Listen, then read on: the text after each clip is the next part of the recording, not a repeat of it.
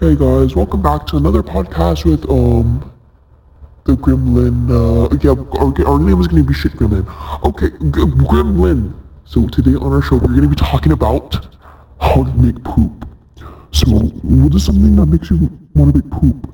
Every time I eat guava juice or like let's say um chips chocolate, I always have to take a shit. I don't know why. Like I just like slow diarrhea. It stinks so good.